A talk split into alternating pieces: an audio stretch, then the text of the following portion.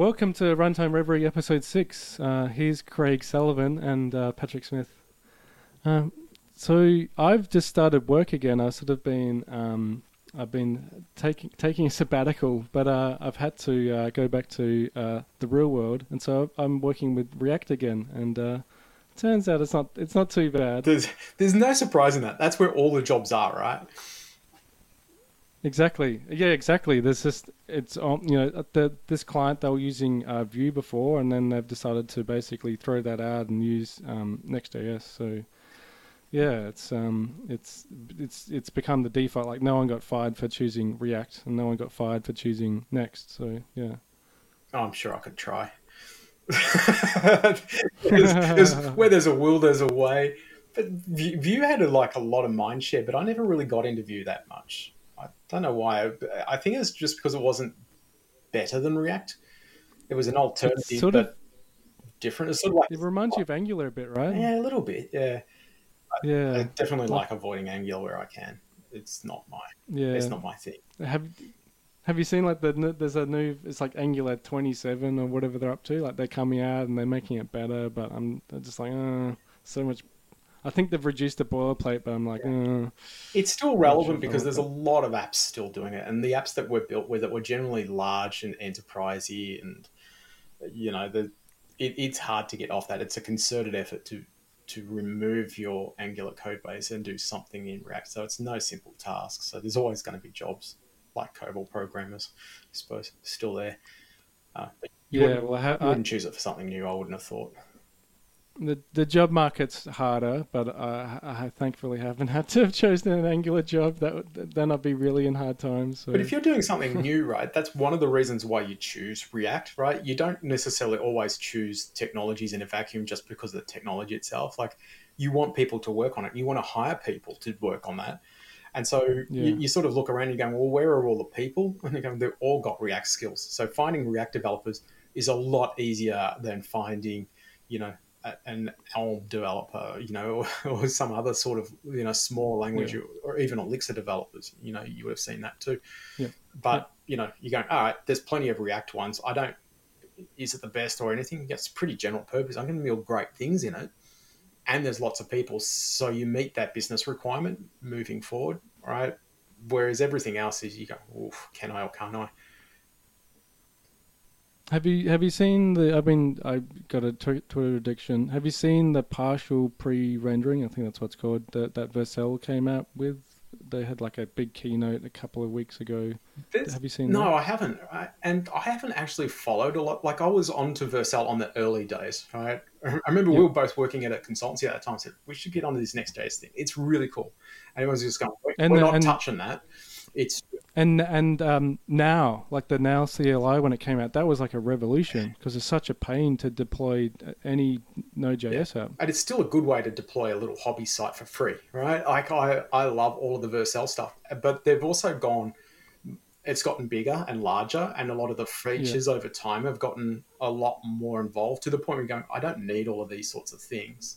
So yeah. I don't follow it as closely as I used to when it was all really new and changing more dramatically. It's getting more mature and more, you know, a, a, little bit more set. And the things that cause the controversy are obviously the things where they're pushing the boundaries out. You know, it's like the the app router and those sorts of changes. You know, not always the smoothest thing, but doing something great doesn't necessarily mean doing it smooth and getting there straight up. Yeah, well, well, about a year or two ago, they were really pushing edge rendering, and they're sort of taking, they're sort of winding that back a little bit. They're not pushing that as hard now, which is interesting. That that's what this partial pre-rendering.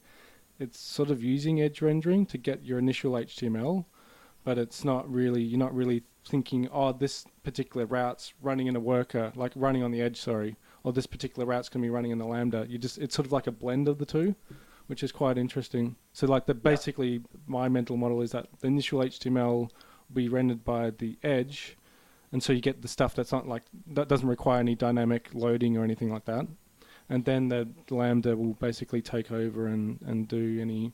Um, anything sort of dynamic on the server, and then and then it streams down. Yeah, well, they've done a lot of stuff in the space of like what I always loved about Next.js was that you would you know, you do a build and it would either go to static or to lambdas, depending on whether yeah. it was dynamic or not. But it was an all or nothing yep. kind of thing. So they've done a lot of changes in the partials where, you know, like if you want the banner, whether you're logged in or not, but the other stuff's always going to be static regardless. You know, like if you had a product page yep. and an add to cart button, that's going to be the same, but the stuff with the cart button at the top is going to be different. They've done a lot of stuff around those, which I'm not fully up to date with, but yeah, because because there was Jamstack was a big thing a few years ago, and then and Vercel when they rebranded it uh, as Vercel, they went hard with the Jamstack branding because that that was sort of a market, I guess. And I think they basically just what's the Microsoft strategy of just like embrace and then extinguish or whatever. Like they base Jamstack doesn't really exist anymore. It's just just a buzzword, right? For a lot of those things. Yeah. Like everyone loves coming up with an acronym, right? They yeah. I want to come up with something new in that space. They always do. Um, and there's, you know, like what was it? There's the MERN stack. There were all sorts of ones too. Uh, it's just stuff. But I have to I have to confess I at the when I was teaching at the boot camp one of the things we taught was the MERN stack so oh, well I'll get you to explain it to me one day but yeah like it, it, you could see the change though and it was really good where they because they were originally Zeek, right? And they rebranded off to Vercel after they got funding for it. You know, when you put in a lot of money and funding, you've got to actually have that large return to pay it off, right? So for every million dollars you put in, you want it to be making $10 million coming out. You know, for the VC to just be happy with their gamble, because their gambles don't always pay off. They'll do so many, and you need one to pay out big, right? You know, technically, they're not really going to be happy with the 10. You know, they want 100 you know, for that over the thing. And Vercel worked, right? It's got to be a business, and you need a business behind it to actually help pay people to innovate. And they did well by buying great people and bringing them into that ecosystem, which allowed that innovation to just steamroll forward. And open source developers, they're basic. They've chosen oh, sort of key yeah. JavaScript open source developers, and they're just like sponsoring them full time to work on their framework or yeah, and, and it's generally driven by the needs of the things that they want. So I always love the fact that, you know, the builds weren't great and then they just hired Jared Palmer in and bought in his Turbopack and turbo repo and those sorts of things. And you just go, oh, you know, team caching's great. You know, let's bring that in. But then you end up with other environments where you can or cannot necessarily adopt some of those things with extra you know the smaller the business the easier it is to adopt the larger the business when you start paying $20 a seat for it um, and you're in a credit crunch, mm, it's a much harder thing to get past the bean counters. You know, it's it's hard. Uh, you know, you start saying a thousand developers and twenty bucks a seat on top of all the other things that they're sort of paying for. You know, it's hard. So I do like simplicity on a lot of things. Yeah, it's interesting where they're gonna go. I'm still surprised I never bought Expo into it. Like it, it just seems like a natural acquisition for them. Yeah there's the sort of React company. Yeah, so Expo is basically the way I the way I explain what Expo is like. Like the way Vercel wrapped up uh, React really well, right, and, and simplified all the complexity. So you'd start off with create React app, and you go, oh, which one is it? And then you go, oh, people would always come up with, do we eject or don't we? And yeah, Webpack. Yeah, go to Webpack. Like all of those sort of buildy design time, rendering into root, those sorts of things Vercel just goes, you don't need to know about that, you know, and wrap that up into its framework over the top. Expo does the same thing for React Native, all right, and it, you know, React Native itself is like, in my mind, is the equivalent of the old sort of create React app sort of stage. All right, but then when you wrap Expo around it, it just wraps up that developer experience to be just so sweet and beautiful to use. Right? When I first looked at it, you just go, yeah, nah, but it's evolved so nice over time. It's really, really good. It's an easy decision to make. That you know, yeah, that developer experience where you press start, you'll get a little barcode on the screen. You scan it on your phone, it'll open up the app. Just lovely. You know, really good. Does do you do you have to pay for Expo? Does that have a commercial model? It does have a commercial side to it as well. Like you can get your builds done in Expo, and it, it its finances are basically driven from that spot of from your application onwards, you know, so like builds, tests, those sorts of stuff. Shipping stuff to an app store is not straightforward uh, some days. Yeah. Uh, especially if you do something straightforward and easy and you ship it and then they go, please explain why you did this here. I don't know. yeah, and then you've got to try and find the answers and those sorts of things. But you've got marketing assets and all of that sort of thing that you need to do, like the descriptions Oh, for the app, for the App Store. Uh, Yeah, that stuff's crazy Yeah. because you have to ideally, if you you have to localize it and do in all the different device screen sizes. yeah, and it's not even just the localization of the um, the app itself; it's also the localization of the store. Of like, do we sell this Yeah. in Guatemala or not? exactly. Um, and you know, do you or don't? and then you change. Oh crap! We moved that button, and then like, oh crap, we're gonna have to redo all the um, assets for the app store. It's Yeah, and you know, and there's simpler things like there's over the air updates with React Native as well. So it's it's sort of like you've you've got the major version, but if you've got a bug fix, you don't have to ship a new version. You can do an over the air update where it will bring JavaScript bundled down onto the running devices, which is really handy. it's a benefit of having a scripting language Yeah. the app. Apple tends to not like you doing that. Uh, with you know, if it's a bug fix, they're all good with it. If it's a feature, not too happy. So you try and steer clear of that. Whereas you don't have that concept with the Google Play Store because you just ship it so fast. Just Yeah, it's just it's like continuous deployment. yeah, right? just send another Yeah. version. Yeah, it's a much better way. Yeah, Not too sure what Apple-. Apple just. What's not that? too sure what gets checked there sometimes, but uh, yeah. yeah, but the robots are stamping it. Yeah, Good, good. It, it, it's there for good reason. It, it's got its pros, it's got its cons. Nothing's perfect. Yeah. You know, I, the Yeah. benefits outweigh the negatives. You know, of having that slower process in Apple. Um, it could be better. There's a lot of arbitrary stuff that goes on.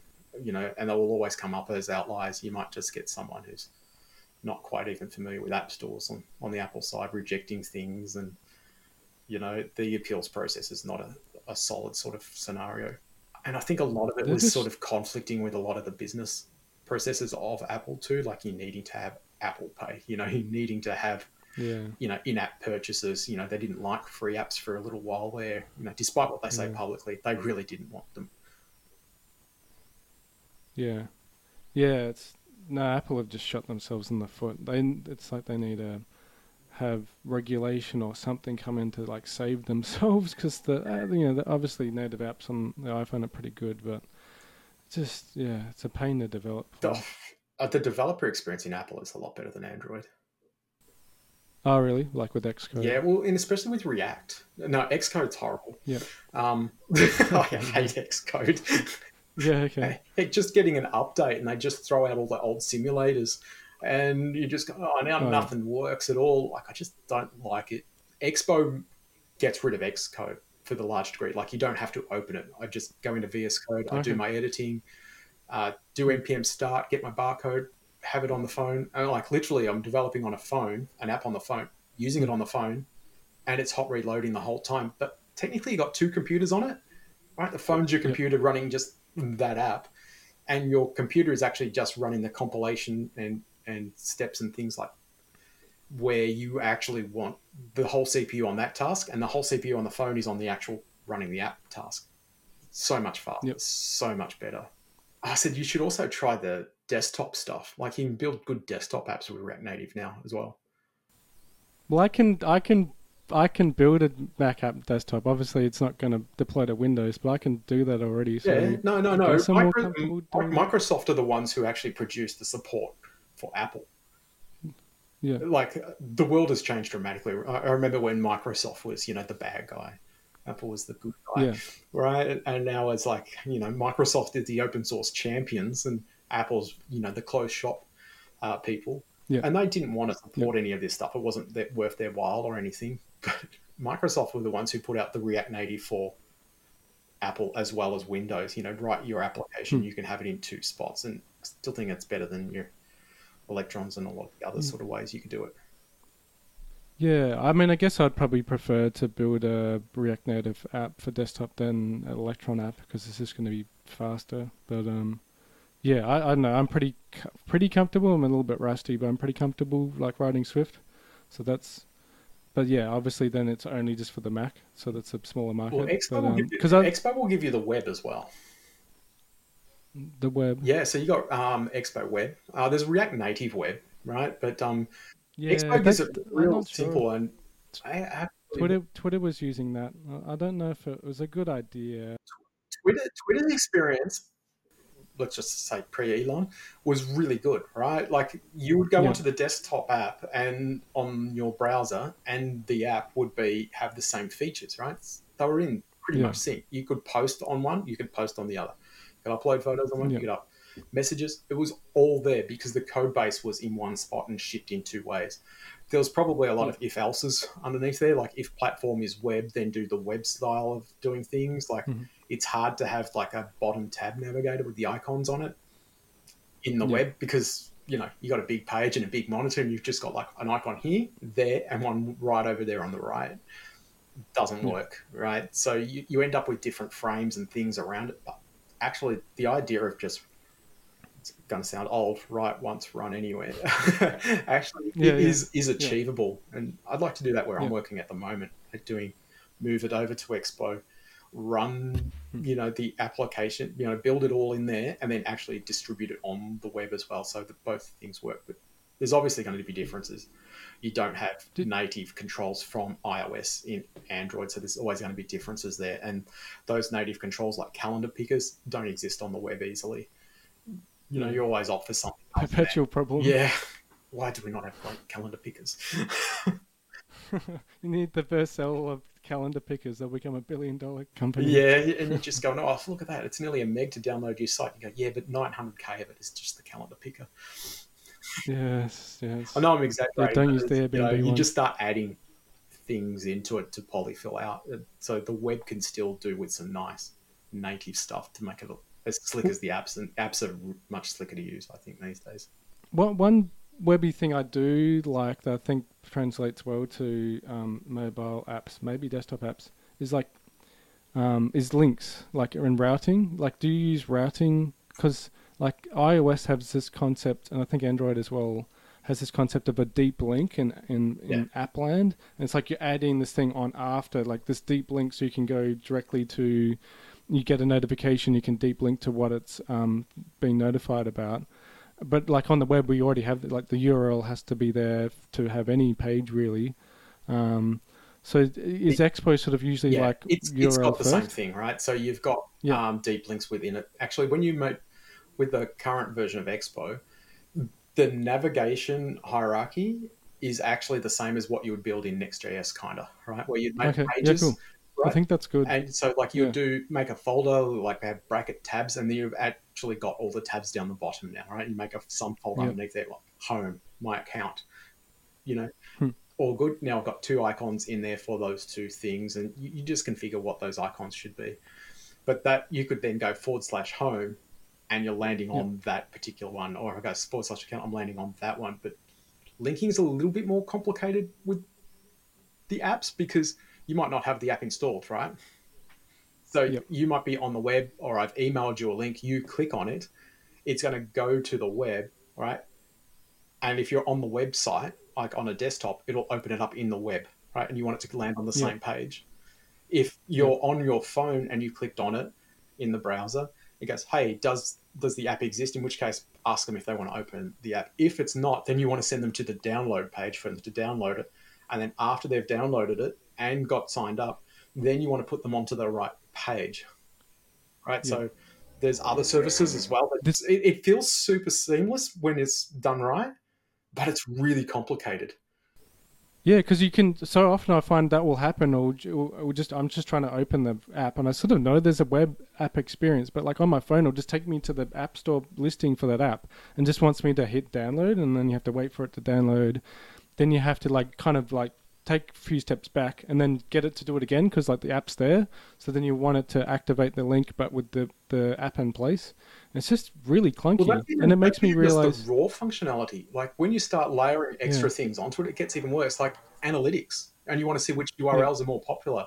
You got to do tracking code Yeah. within those sorts of things, and you end up doing third-party services sometimes. Like Branch yeah does a good um, deep linking sort of service. Uh, if you want to do referral links, right, Yeah. and you want to attribute that to a particular marketing campaign, so some influencer said something and it's all coming in, you want to have that come in, then how do you attribute the sign up to that original link they clicked on? And Yeah. there's a lot of moving parts that start to layer on on top of it that makes navigation in apps particularly quite difficult compared to web.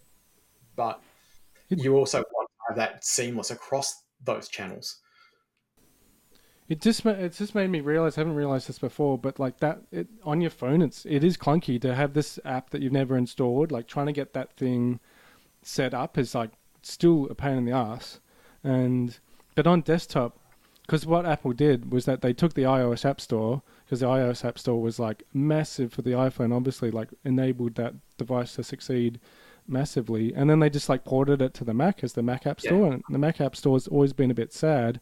And I think they just expected it to be like, well, there's a winner here, so be a winner there. But it's made me realize on desktop, often like a desktop web app is often better because you don't have to install the bloody thing. No one wants to see the Mac App Store listing page and then you have to like click the install thing and then wait for it and then then like get it to sort of deep link. That's just it's a horrible experience. It, it depends on the the use case, right? So there, there yeah. are some things you go like a news page, right? You just want to read the news and go on, right? And go, hey, you should download yeah. our app. I, go, I don't care. Um, yeah, I exactly. don't want it, right? But if you take something like Slack, you can use Slack in your browser, and you go, I don't want the browser. Give me, wrap it up into an app for me and download because I just want it always there, you know. And then there's others that you just going, the desktop makes no sense. Like all forms of dating apps and those sorts of things, you want that on your phone, right? Because that's the thing. Finance is one of those things yeah. where finance tends to work 90% better on the phone, but you still want the web every now and then. And even in the space where I'm at, there's regulatory requirements yeah. that say you must have a web presence because it's all written into the legislation, right? Yeah, in order to download your statements and things from from the web in some jurisdictions. So, hmm. yeah, it, it starts getting fun when you just start getting competing people forcing certain bits of control, and some add extra friction in for good measure. Like, there's no reason. Yeah. So the reason, like, when you go and click on a deep link to open your app, right, and and it asks you is because you've got people who would just always magically open stuff, right? So you, you just want to yeah. prevent against bad people. So bad people ruin all the fun things. Uh, and so there's necessary friction that you've got to add in for bad people who are around there. yeah. we w- we won't talk about regulation. We'll we'll wait for Armin to yeah. again before. Uh, look, it, it's it's above my pay grade. I, I can't influence um, acts of Congress or Parliament in any country. Um, and I, I just I just work with the cards I'm dealt. Yeah, yeah. Hmm. But you've been you've been out of React for a while. It's actually, but I think the benefit of React over the years is that it's evolved, right? And it keeps pushing. So it would have been quite different from when you last looked at it. Vercel are making a massive bet with um, this app directory. But the current uh, client is using it, so they just recently adopted Next.js. It's still using the Pages directory. Yep which is fine. It's that it's just that they've implemented at the moment client side fetching of data, so it's just not going to work with SEO. So we're going to have to redo that bit. Um, so App Directory would would make that easier, but App Directory is still pretty immature in a lot of ways.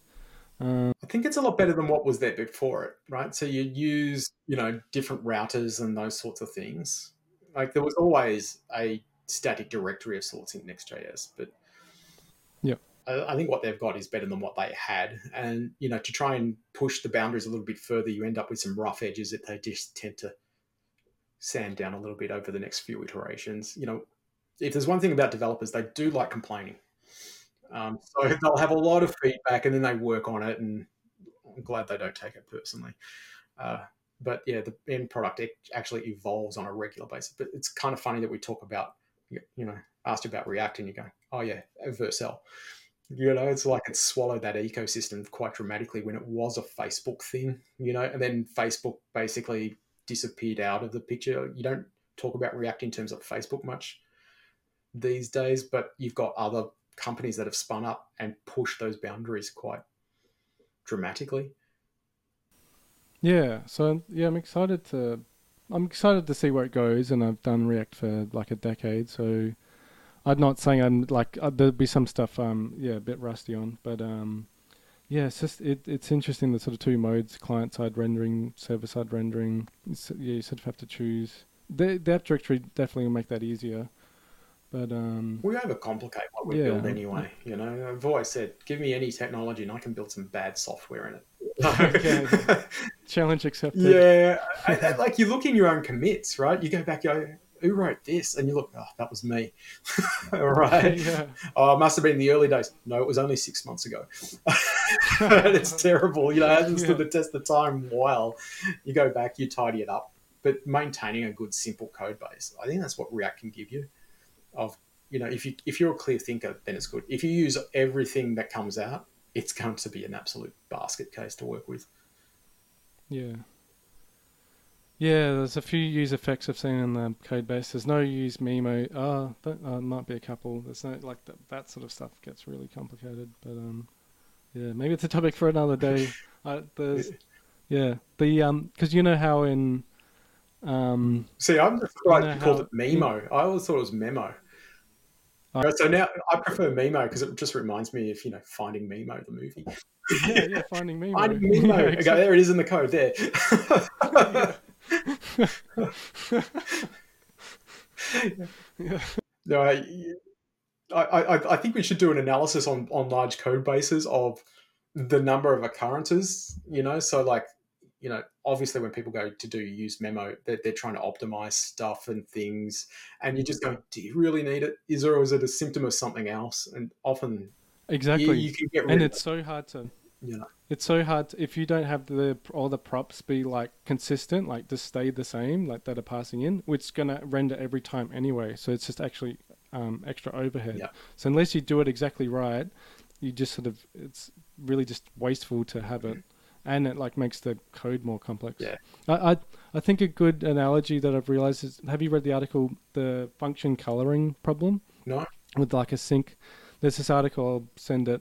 Um, yeah, the, it's like hey, when you've got async await, then you've got like some functions that are like normal, synchronous, and then you've got these async functions, and then the, you have this problem when you compose them. Like uh, normal function wants to call an async function, the the one that's calling it has to become async as well. So Yeah, like yeah, this yeah, thing like starts to bleed throughout. Yeah. So it's that's but it's sort of invisible in a way, and I feel like the Memo's similar because it's sort of invisible. There's nothing in TypeScript saying like, "Hey, this component expects the props to be consistent," but that's what you're doing by using React.memo or you know in a .use memos you can do that as well, or even use effects with dependencies. You're sort of having that contract, but it's not explicit at all. Like it's all sort of implicit and yeah, and that's what makes it really, really difficult to debug. I think um, that for me, one of the secret sources to having a good code base is actually custom hooks, right? So Is what? using writing your own custom hooks. So rather than Yep, using the lower level ones, you you make them a Yeah. bit more domain specific and raise them up a little bit. So instead of like putting in a use effect hook for like a timer of some sort, you know, you could create, you know, just adopt that use interval pattern, right? And the web has a lot of Yep. them out there that you can just sort of, all right, that's pretty much close to what I'm doing. Do that, add it to your custom hooks library, and then everywhere where you need that sort of thing, it, you just use it. You know, go, all right, I want to do a countdown timer before I resend an SMS. I want it to count down from 10, 9, 8, your SMS should have arrived. I go use interval, and then it will just keep doing that re-rendering thing. You know, so the things that people often optimize away are often sometimes the features if you if you do it right, and especially if you do like uh, things that are domain specific, like a user count, right? That might actually just update in some sort of global state storage so that you've got your little icon, your name in your pull down menu and stuff. And then any subcomponent, you just go use account or use profile, re render based on that. It just cleans everything up so much better. Yeah, it's declarative, right? Yeah. Yeah, Yeah, because your actual Yeah. code should be super simple to read, right? Just one glance, you know what it does, right? If it's above a certain length or whatever, it, it gets harder and harder to read, right? The longer it is. If it's if it's a chapter of a book, you know, it's going to take you time to sort of go through and understand. And by the time you go through it, you've sort of forgotten what was earlier on in the start. If it's Yeah. short, small, concise, you sort of know it.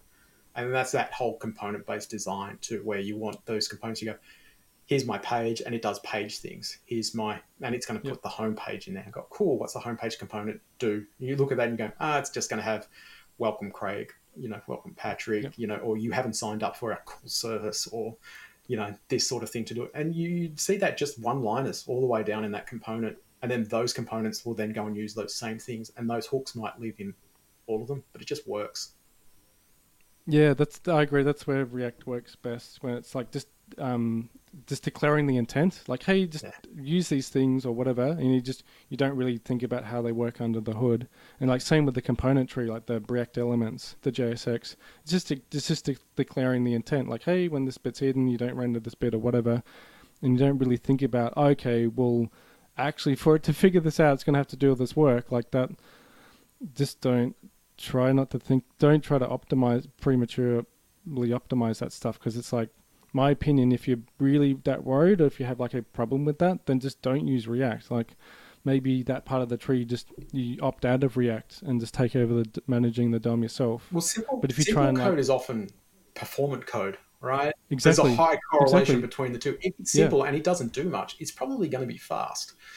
You know, Exactly. we try to make things complicated. Like there's that initial thing. So even though I say it's sim, you know, small, simple components, Yeah. it's not simple to get to. It's really hard. You know, and often Yeah. it's based upon your idea of what it is, and your knowledge increases as you go through the task, right? Until, until you get to the end and you go, oh yeah, I think I got a good handle on it now. All my assumptions were pretty wrong all the way along, Uh, but you go, Yeah. hey, but it works. I'm going to ship it. Right? But then maintaining it is actually difficult. So coming back and just reiterating and taking that extra step, I think that's the difference between you know like a mid-level developer and a more senior or staff or principal level one is where people think they're finished is an often another person's start point. You know, so Hmm. trying to get it back to that simple thing is how you get that good performance through it. And if the performance isn't right, it's normally easy to debug. It's easy to find, easy to solve. Yeah, exactly. you know, and you'll find you go, ah, it's, put a use memo in there, it'll be fine. right? And Yeah. the world is better, but you don't put that in at the start. You try and get it going without it. Ex- Yeah, exactly. Yeah, exactly. Yeah, if you try and do the clever thing, oh, I need two use refs and three use memos, and this will be perfect. And yeah, you just increase the. You just like you're doing a daredevil stunt on a thing where you can fall off and hurt yourself so easily. Yeah. Like it's sort of fun to do, but yeah, well, we've all had code bases. Like I've had a lot of people say that it's a lot easier when all the code's in one file, right? And you go, no, no, no. The components actually tell the story, right? So you, you're there to tell a story to the person who's trying to understand it going forward. And lucky enough, exactly. it's probably you, right? Later on. Yeah. So it'll make more sense if you do that. When you start putting everything into certain spots and you lack that discipline of what goes where, then that starts that, that sort of like a corrosive effect on the quality of the code going forward. And it gets more difficult to move to the spot where you're going, how do I upgrade this? It's really hard, you know, because of some known reasons. You know, we've got like models that stop being models. You know, they start doing all the business logic within the models, you know, in, in back end hmm. systems. Because it's easy just to whack it in into the wrong spot and have it work, ship it. I can close my card and the world is happy, you know. Um, Yeah. But actually taking that extra time, and go, no, it doesn't belong there. Pull it out, write a service object or something similar, depending on whatever architecture has been adopted. Then it pays benefits in the long run. It lets you maintain velocity going forward. The other way, Mhm. you slowly degrade over time. It gets harder and harder to do a feature. And I've been in code bases Yeah, where it's en- entropy. yeah, we I, like you get a card right on some code bases, and it doesn't matter what it is. The estimate is two weeks. yeah, yeah, yeah. What just to change the label? You go, yeah, I kid you not, it's that bad. yeah, yeah, yeah, yeah. Well, fortunately, the current client I'm working for does not have that problem. But um, yeah. Well, if it's yeah, new as well, be- like um, one of the like, there's always spots to optimize. Like we put in Bi- Biome.js into a few little repos that we've got. all right, that's the Rust. Yeah, based, um, just the Yeah, speed right. is just phenomenal. You know, Based, so what you lack in a few features and a bit of um, flexibility and stuff, Hmm. you just gain in raw speed, and that is actually so much nicer to have. Like as a developer experience, it's just good to have raw speed. So again, a little simpler, doesn't have all of the features that you possibly like could use in like ESLint or Prettier with custom rules and things, but I'll Yeah. trade that off. Give me give yeah, fast. chances are those custom rules are yeah. Are they offering that much value? Yeah, Yeah. I don't know. Well, Vercel has their own linting rules. Hmm. And a lot of the frameworks have those Yeah. sorts of things too. But just getting that Yeah. developer experience right, I think, is the Yeah. best deliverable you can give out of any project, more so than the actual code itself sometimes, because it lets you make more code faster in the long run if you maintain a good Hmm. developer experience. Yeah, cool. That was that was awesome. So um, maybe we just maybe we should have more, just of a couple of us. But um, that was awesome, and um, hope I'm curious to know how this quality will um, come out. So if anyone's watching, let us know if it sounds and looks better than the what we've been doing before. But um, uh, do you have any picks, or should we wrap up? Actually, I was looking at a thing called SAD servers yesterday. I've never. It's Okay. probably been around for ages, and I've just never seen it before. But it was of Yep. um, debugging Linux servers, right? So it's Okay. so like it says uh, like LeetCode, but for Linux, right? And I hate LeetCode, right? That's that's a Hmm. topic in its own right of why it's so bad. But you know, just I love the concept of having something broken and then fixing it because that's half of our Oh job my god! and but I wish this existed for JavaScript now. So if there's something out there, I don't know, but I would love to be able to spin up a, a, a code repository and some servers and things with some bugs in it, and have those as tasks for people to learn the skills of actually writing better software. Uh, So what? It's spinning up a real server, and then it's giving me Yeah, so something wrong with the server. yeah, so it'll give you to tasks and say, "Hey, spin up this server." The problem is, is it's uh, writing to the log files infinitely, or it can't connect to the Oh, wow. database server, and you log on and you try and solve that problem. Bloody hell! Right. Are you? Are you? I would have. I don't have the skills to do this. Would do you have? Do you, are you? Is your Linux sort of stuff pretty good? I know enough to fix the problem I'm on, and then I forget about it, and then I Google the answer again in, in two years' time. nice. Yeah, cool. All things is go, hey, do you know Docker? I go, I'd rather not say yes. Um, I know enough to spin it up, and then I spend the next couple of years building the thing on top of it, and then you go, all right, I need to delve a Oh, it. It's like me. It, people ask me, "Do you know how to do email HTML templates?" I'm like, "Uh, mm, not really." And I'm like, oh yeah, I just, know use tables. yeah, they're just they're like the worst thing. Making HTML emails is like the worst thing ever. Yeah, we we actually outsource that to a place that actually specify, specifically just does email templates. You go, you do that every day. It's money well spent. Yours. Here's the Figma design. Knock yourselves out. Uh, no, uh, you know, you got to know your limitations, Pat. just just don't view source after because you'll be just it'll be nested tables to Yeah, hell. look, I know I know enough on these things to be dangerous, and um, I, Yeah. I'm the reason role-based permissions probably exist. You know, you go keep, keep him out of there. Um, you know, but I really wish there was something like this. You know, spin up a JavaScript application. yeah, you know, cool. and saying, oh, you know, like with React, you know, those mistakes where you you put the wrong thing in the use effect hook and you end up in an infinite loop of the thing going. You just go, Yep. nah, spin it up that and just go, oh, there's something wrong here, and have people who are sort of new to those things just debug it and work it out, find their way to put, uh, you know, their skills in other areas come to bear to something new and just learn that stuff. Um, it might even be a better way to do job interviews because very rare do you go and do new. You know, you do a coding Yeah. interview and they go, "Here's a problem statement. Let's do something from new." And you spend the first few minutes spinning something up from scratch. And Yeah. very rare do you walk into a place and they go, "Oh, you get to build something brand new." No, no. Go. Yeah, Normally, you get hired because there's a basket case of a code that you need to fix, and it, and it's all foreign to you, and you don't know. So you got to get used to being uncomfortable. And then Yeah, uh, it'd be better off to have a job interview and go, "Here's a list of bugs. Here's a list of yeah, exactly. Uh, Here's some. Yeah, pick some. um, it's sort of like here's a Jira board of cards Yeah. that need fixing. here's some front end. Here's some back end. Eh, pick one. You go, oh, I'll pick a few front and pick a few back. And go, ah, you must be a full stack guy. You know, you know. I- There's a reason the job description said Java slash JavaScript. Yeah. We found our guy. Yeah. Or, or, or you got you got thirty services all, all in some form of JavaScript, TypeScript, and then you got one in Golang. You go, why? Why was Oh, that there? Ah, someone wanted to use Golang for that service. You know, as an Elixir one, just all right. We need one Elixir guy. Any, anyone who takes that task, they get the job. Nice. You're all cool. I'd, I'd, yeah, I I'd love this. I'll, yeah, maybe I'll. I don't know if I have enough bandwidth to create something like this for JavaScript, but maybe I'll try. I, I think I just should take track of all the bugs I've ever created and just I move them over. like- like- They could look very, find, have some very realistic examples. Yeah, you'd probably find people going, whoever writes this just keeps making the same mistake over and over and over. All right, well let's uh, let's wrap it up. I don't think I have um, any picks, but yeah, looking forward to speaking next week. Excellent. All right, chat soon.